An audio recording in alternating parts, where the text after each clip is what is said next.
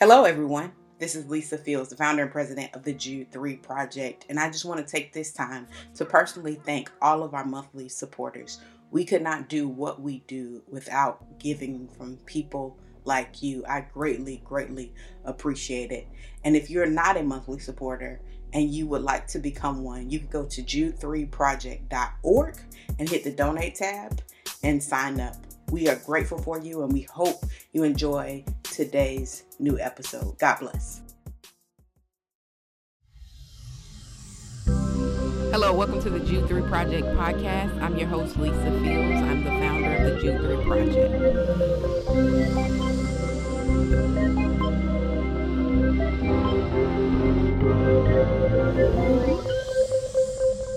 Well, thank you for watching another episode of the Jude 3 Project podcast. As always, I'm your host, Lisa Fields, the founder of the Jude 3 Project. And today I'm joined by another special guest, Dr. Carmen Imes. Welcome, Dr. Imes.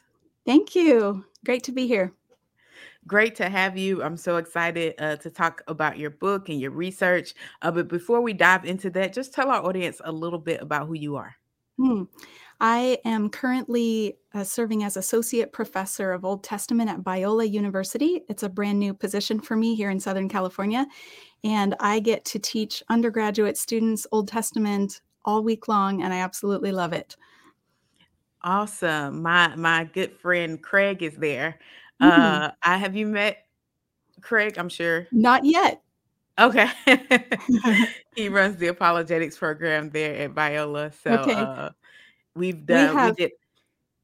Go ahead. I'm sorry. I was going to say we have so many faculty. It's going to take me a while before I meet them all. yeah, our first uh, apologetics conference was done in conjunction with Biola's oh, apologetics fantastic. department. So um, nice. And I just visited there like a couple months ago to see the chapel. Oh yeah. So uh, yeah, nice. Uh, nice. have uh, some close connections to Biola. So uh, mm. I'm sure they're excited to to have you there. Um, you have a book uh, called "Bearing God's Name," and it uh, focuses on uh, a re-understanding of taking the Lord's name in vain. When people mm-hmm. hear, you know, uh, do not take the Lord's name in vain. They think mm-hmm. of swearing mm-hmm. uh, of some sort, but your research has yielded kind of a different view of that. Uh, can you tell us a little bit about how how you've thought through that and where you've landed on on on that subject? Sure. Yeah. Here's the book for those who are watching um, Bearing God's Name Why Sinai Still Matters. It is the fruit of my doctoral work. I wrote my dissertation on the command not to take the Lord's name in vain. And what I was working on was sort of chasing down a hunch that the ways that we've understood it are not actually what it's what it means. And so you most of us have thought of it as a prohibition against swearing, like using God's name as a swear word. Uh, but actually, my investigation convinced me that we've gotten it wrong and that actually this command is speaking more broadly to the Israelites as the people who bear God's name. It's as if God has put his name on them, like tattooed them uh, with this invisible tattoo saying, You are mine, you belong mm. to me. And therefore, um, you need to represent me well among the nations. And so he's he's asking them not to bear his name in vain, um, you know, in similar ways that we might think of like a sports team is is wearing their team jerseys. So let's say Biola's basketball team is going to go play an away game wearing Biola jerseys, and if they totally misbehave, if they trash talk the ref and the other team, and they they ruin the the um what's it called? The room where people change. The dressing room like the locker room that's yeah it. locker room. I'm not an athlete. Um, if they if they totally trash the locker room um, and you know they've they're using bad language all the time, that is going to give people a bad taste in their mouth about Biola. It's mm-hmm. it's going to misrepresent the school and everything that we stand for as a Christian institution. So in a similar way, God is telling the Israelites, the nations are watching you and you are my representatives, so don't misrepresent me. So of course that would include the way we talk about him or the way we use his name in speaking it, but it's way bigger than that. Mm-hmm. That's helpful because I, as you're st- uh, talking about that, I I could only think of like how we're navigating. We do a series called "Why Don't Go," um, mm-hmm. where we talk to young adults who left the church. And most yes. of the reasons people leave the church are because people are yeah. are not representing God correctly. Yes. And so yes. he knew that this was going to be a problem. That's why the commandment, as mm-hmm. you're saying, mm-hmm. was it was initiated. Like this is the reason why people don't uh, want to come to church. This is the reason why people yeah. don't want to be associated with Christianity because yeah. of the ways in which we we uh, mis misrepresent uh, God. Yeah, that's such a great tie-in, and I think we are in a cultural moment in which the church's failures are being broadcasted far and wide. You don't mm-hmm. have to go even, you can't even go a week without seeing a headline that talks about a Christian leader or a denomination that has failed, failed to protect people from abuse, um, failed to handle funds well, failed to actually live by the moral standards that they proclaim from the pulpit. And so it is so, this is so important because you're right, people are walking away from God because of what they see in people and because of, of what they see in people who claim to belong to God, who claim to follow Jesus. Mm-hmm. That's helpful because it shows like there's a deeper understanding when you just mm-hmm. think, you know, I've heard do not take the Lord's name in vain. Mm-hmm. And you're mm-hmm. like, oh man, like am I saying something where you you mm-hmm. hit your your uh your foot and you're like, Jesus Christ, or something like yep, that. And yep. you're like, did I just take the Lord name in vain? And right. it's like it's way deeper than it that. Is. it is. And if, if if you think about the Ten Commandments, this is right up near the top. Like right mm. after no other gods, we have don't take my name in vain. And it's a little strange. It would be it would have been a little strange for God to put such a small thing near the top as like don't say my name, you know, as a curse word when you stub your toe. Mm-hmm. Like it's it's way bigger than that. It has to do with representation. So the way I see it is the first two commands, the command to not have other gods, not worship other gods, and the command not to take God's name in vain. Those are two sides of the covenant formula. I will be your God and you will be my people. There's mm. there's an exclusive allegiance to God, and then there's supposed to be an exclusive um, allegiance, like a, a as Michael Heiser would put it, a believing loyalty that your belief actually translates into action. Mm-hmm. And and other people can tell you belong to God by the way that you live. Mm-hmm. Yeah, that's uh that makes me think of be holy for I'm holy. Yes. And that we're so that God is so distinct that when yes. we behave in a holy manner, we become so distinct that we can only be mm-hmm. tied mm-hmm. to a God that is holy. Yes, absolutely. And that is the kind of repeated refrain throughout Leviticus, which is mm-hmm. focused on the holiness of God. And also in Deuteronomy, there's a there's an interesting passage. Maybe I'll just read a moment from Deuteronomy 14. It says, You are the children of Yahweh your God. Do not cut yourselves or shave the front of your heads for the dead for you are a people holy to Yahweh your God.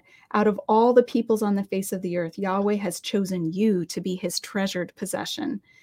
And that that idea of being being holy then is tied with a particular practice that we don't understand really well, but this cutting yourselves or shaving the front of your heads would be making some kind of physical demonstration of a connection with the dead or a or some kind of mourning practice that puts you in contact with the dead.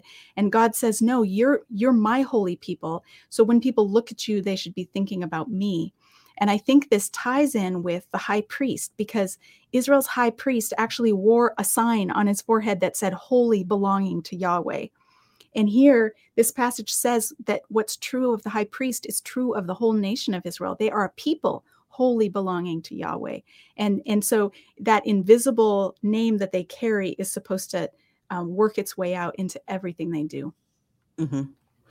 As, as we think of bearing God's name and uh, us being created in the image of God, mm-hmm. um, what when when we hear uh, that we're made in the image of God, how how do you understand what that means because mm-hmm. i it's mm-hmm. it's uh i think it's important because we always say like the imago Dei we're creating the image of god when yep. we're talking about different things or how people have been marginalized or thought mm-hmm. less than human and I, I always think like in this day like when we say people are made in the image of god i think we kind of conceptually as Christians kind of get it, but mm-hmm. we're saying things that I don't think people really understand the mm-hmm. weight of it.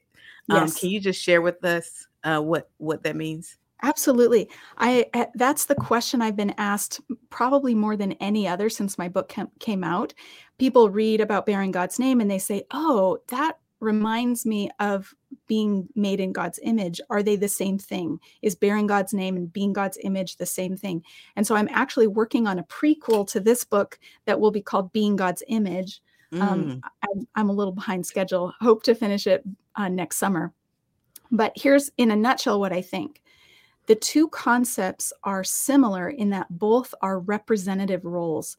So when God appoints humanity as his image, they are humanity. We as we collectively represent god to creation. We carry on his creative work. We, we're supposed to exercise stewardship over creation which means to maintain the conditions that make it possible for human flourishing for animal flourishing for for plant flourishing like that creation under our care would would flourish and so that's similar to bearing God's name because that's also a representative role where where the people of God are representing him. But here's the difference.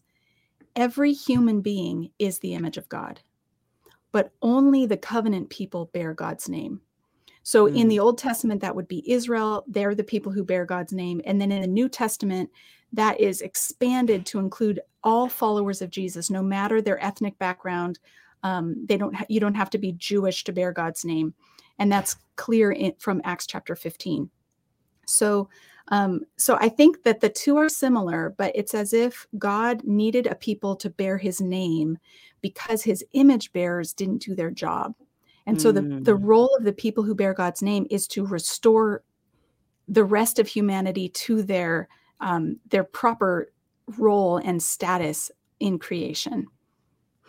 That's so good and so helpful. Uh, a helpful distinction to think uh, mm. of it in that way that we all bear mm-hmm. God's image, but we don't mm-hmm. all bear God's name. Yes. And um, yeah, uh, one thing that yeah, I just thinking of an illustration that I that might be helpful to people. I've heard people talk about that at the fall in Genesis, people lost the image of God or the image of God was damaged or destroyed. And I do not think that scripture teaches that. I think if you carefully look at the biblical text, the image of God is still intact. It doesn't go away after the fall. That's that's evident in Genesis 5 and in Genesis 9. Um, but I do think that maybe it's somewhat like if you have a child who rebels against you that child is no longer rightly related with you. You might have a broken relationship, but they're still your child. Like mm-hmm. my daughter remains my daughter no matter what choices she makes, and no matter how often we talk to each other or how well we get along. There's nothing we can do to erase the kinship between us. That's just a fact of her birth. Um, so, similarly, every human being is the image of God. Every human being has this intrinsic kinship with our creator that is meant to be expressed in a good relationship where we're carrying out the work that he's called us to do. But many many humans are alienated from god. They're like a child who stopped talking to her parents. Mm-hmm. and so um so i think that's helpful it's it's helpful because when i look around this world and i see people it doesn't matter how they're living. It doesn't matter how like how moral they are or how intelligent they are or how kind they are they are made in God's image. It doesn't matter whether they've committed a crime like every human being is made in God's image. And so i think that that should be the fuel behind our ethics the way that mm-hmm. we treat other people. Um, even just thinking of like criminal justice reform and police reform and all these things that are s- such urgent um, tasks today like for me those need to be grounded in this understanding of every human being as the image of god with inherent dignity and inherent um, relational kinship with yahweh mm-hmm. that's extremely helpful thank you for sharing that mm-hmm. um, for many people some of the most one some of the most confounding aspects of the Bible is the Mosaic Law, mm-hmm. um, and specifically how it applies to our modern context. Yet in your book, you seem to connect the law to the idea of mission. Can you, yes. for our audience, explain a bit of how the law directly relates to the missions of mission of God's people? Yes, this is probably one of the number one biggest misunderstandings of the Old Testament that I've encountered.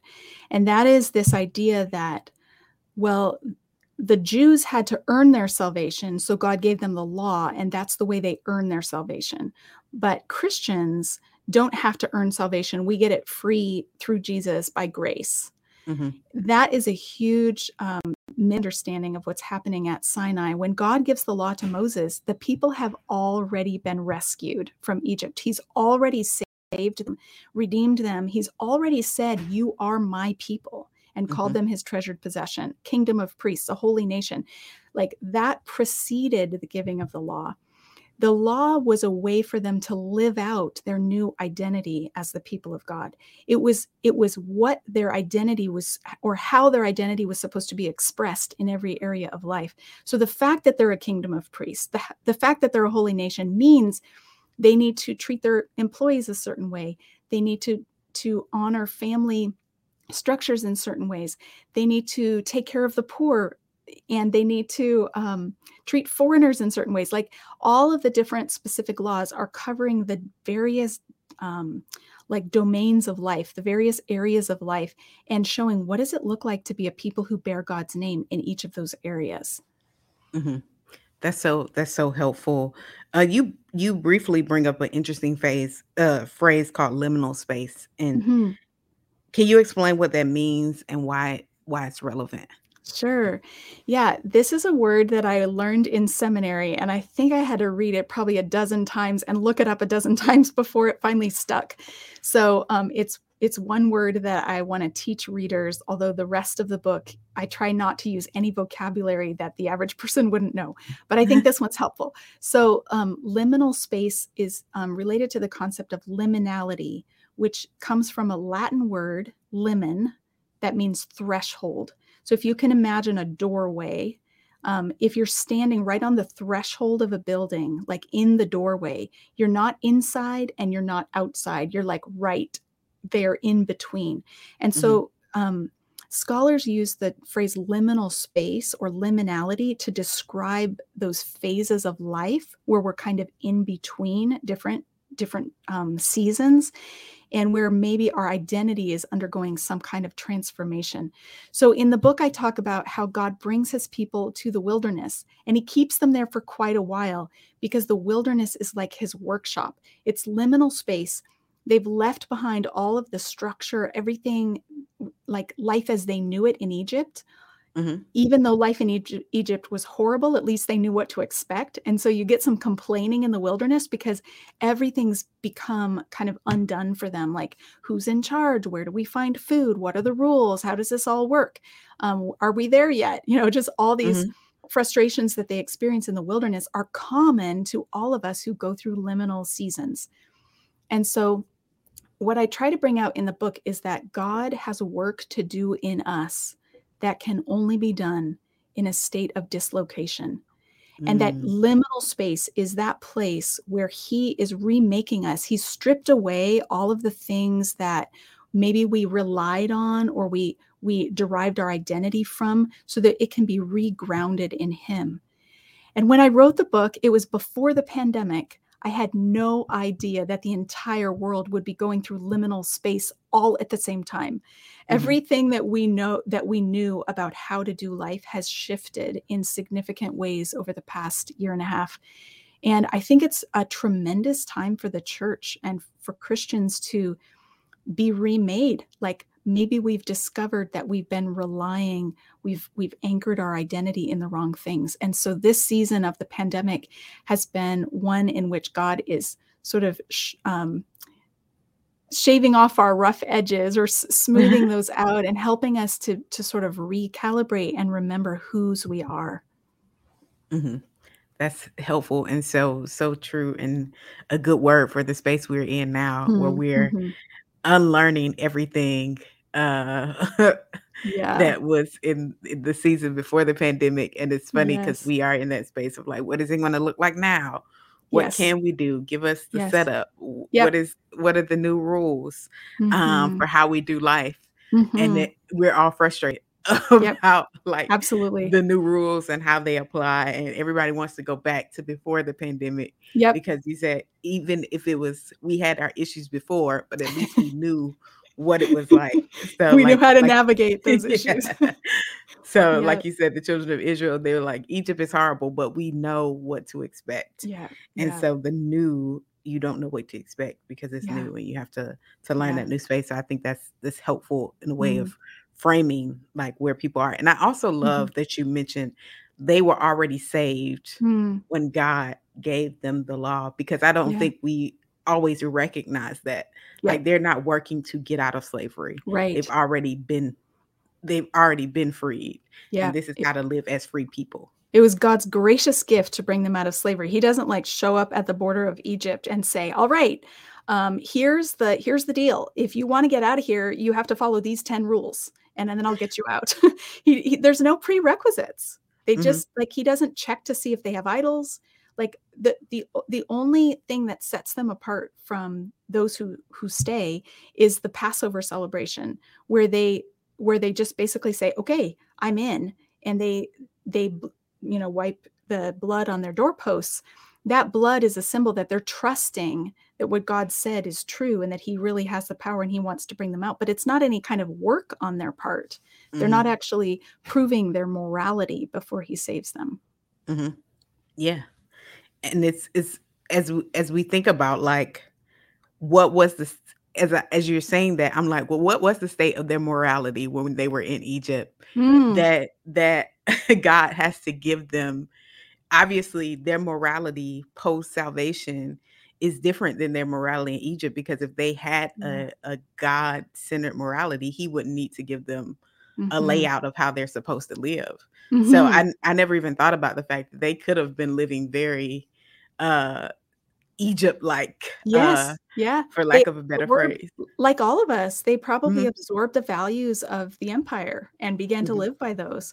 I can't remember the exact passage, but I think there's a place in Joshua where um, he's, I think it might be Joshua 5, where he's circumcising the people and they are celebrating the Passover before they um, before they have fight any of the Canaanites. But I feel like either here or somewhere nearby there's this injunction like put away the idols that your parents have worshipped like there's a sort of a house cleaning that happens i don't see it in chapter 5 but it's somewhere in joshua because i just read it no that's helpful because i don't think i think that in itself helps us to reframe mm. how we think about salvation old and new testament mm-hmm. because it is it's because i think there's this constant thing of God operated this way in the Old Testament and he operated this way in the New Testament. Mm-hmm. We're dealing mm-hmm. with two separate mm-hmm. gods. Mm-hmm. And this is a reframing like, no, he's always saved and then given instructions.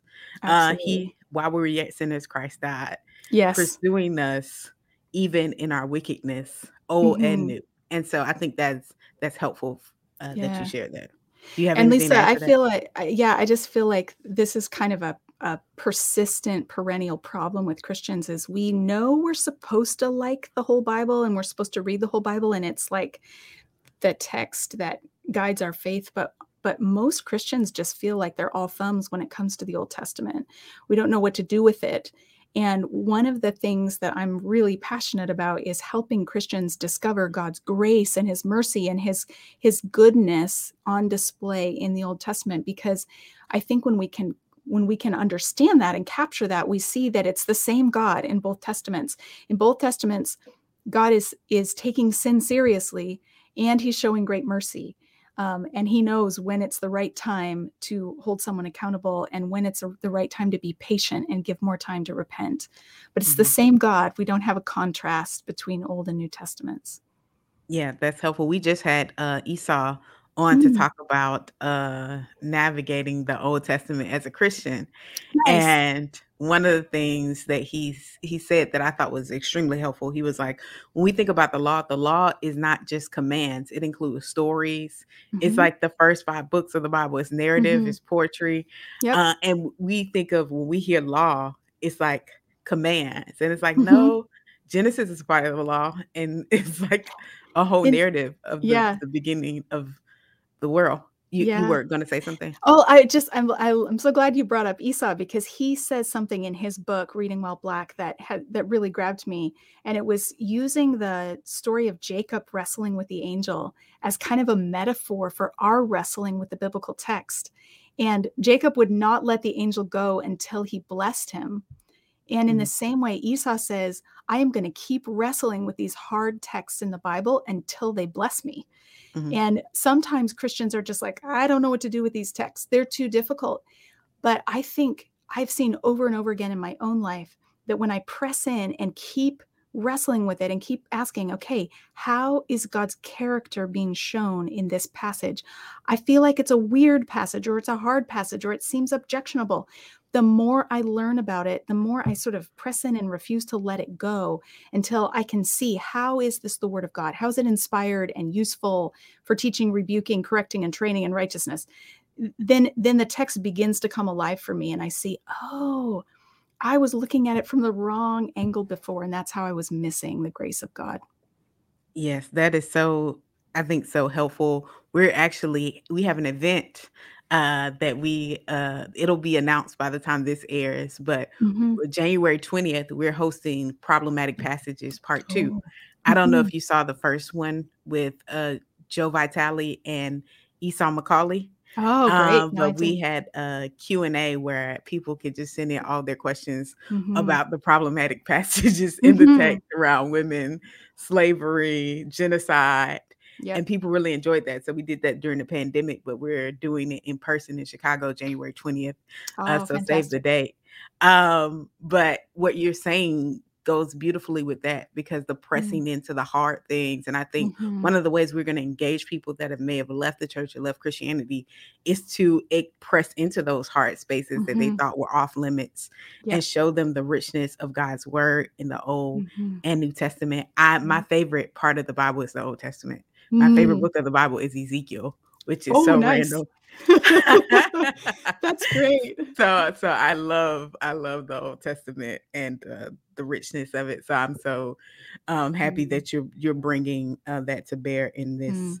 in your book and in your work. Um, mm-hmm. Our final question for you is: What are some modern uh, modern ways that Christians can better bear God's image? Hmm. Yeah. So I think one of the first things is just like a, a, shift in our thinking about how our faith is actually not private and individual, but it's public and corporate. Mm-hmm. So we often, as Americans, think of ourselves as sort of an island. Um, at least this is true in white communities. I don't know if it's also true of African American communities as much. I think there's more of a sense of community there. Um, but but we need to get away from this idea that like what I do is between me and God. What mm. I do is like nobody else's business because the Bible actually shows quite strikingly the what I do is everybody's business. And because I belong to God and therefore serve as his representative among the nations, everything I do matters because I'm being watched and people are assessing God and Jesus and Christianity based on what they see from me. And so I just feel like it just raises the bar overall for our obedience, not because we're earning our salvation, but because we have the most important mission in all of history to carry out. Um, so, I, I mean, when we think of this current moment, I think of social media and just engagement online as one area that we need to think more about what does my voice say about the character of God? How how does my how does the way that I interact with people either draw people to the Lord or push them away? And we have a lot of loud voices right now, and I think a tendency in social media spaces to not treat people with dignity but to sort of attack the person, um, to say things we would never say face to face to someone.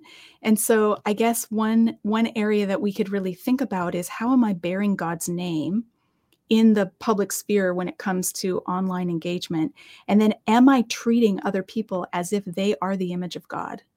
And if, as if they are created by God and meant to steward creation on his behalf, like we we've been drawn into a partnership uh, one of the most striking things to me about Genesis chapter 2, when God creates Adam and Eve, is that he gives them together the, the task of um, actually at the end of chapter one to fill the earth and subdue it and to rule over creation but never is there a command to rule over each other and mm. and it seems like we've got this sort of um, I don't know, uh, our pastor on Sunday used the analogy of a rap battle, like um, trying to like talk up ourselves and talk down the other people to, to sort of assert ourselves.